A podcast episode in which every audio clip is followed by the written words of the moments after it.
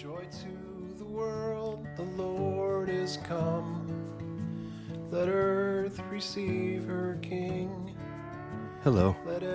Welcome to this audio edition of the Advent Pillar Journal. My name is Jonathan Gaphart.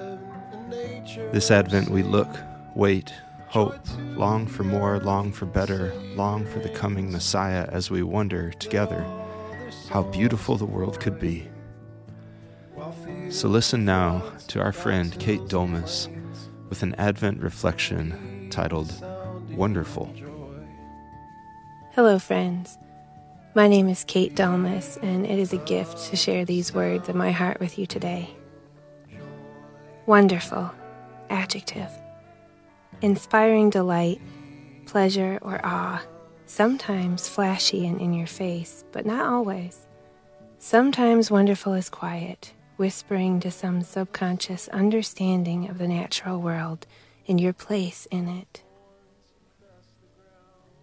It's the most wonderful time of the year.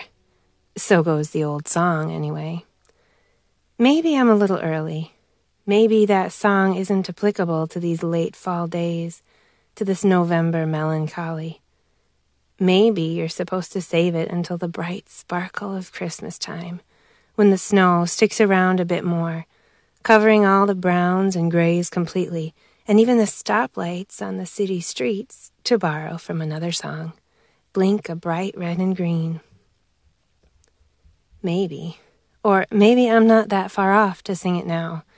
As I drive along country roads, watching combines crawl methodically back and forth across the dry fields, stopping now and then to fill wagons with their streams of harvest gold. The dry leaves of corn stalks and soybeans shine with an almost hidden luster that only the long light of morning or evening can bring forth, and only if you're watching for it. Shades of lavender and cream. The dying plants in my garden have a softer beauty now. They are frail, the veins standing out on the spotted leaves, but the dimming colors are richer somehow for surviving the first weeks of cold nights. It occurs to me that maybe people are a little like that too, in their own way. The world is tilting, falling towards winter in slow motion, the way the last of the autumn leaves do when they finally release their hold on the branches of the trees. And I feel that tug within me, in some deep place of my soul. The world is preparing for something. In its dying and scattering, its harvesting and gathering in, it is a stripped down version of itself, and it waits, leaning toward Christmas. These words of Frederick Buechner's have played in my mind over and over to the rhythm of this time of gathering dark and growing cold. For a second, you catch a whiff in the air of some fragrance that reminds you of a place you've never been and a time you have no words for. You are aware of the beating of your heart. The extraordinary thing that is about to happen is matched only by the extraordinary moment just before it happens. Advent is the name of that moment.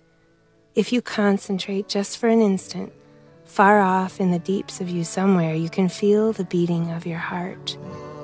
For all its madness and lostness, not to mention your own, you can hear the world itself holding its breath.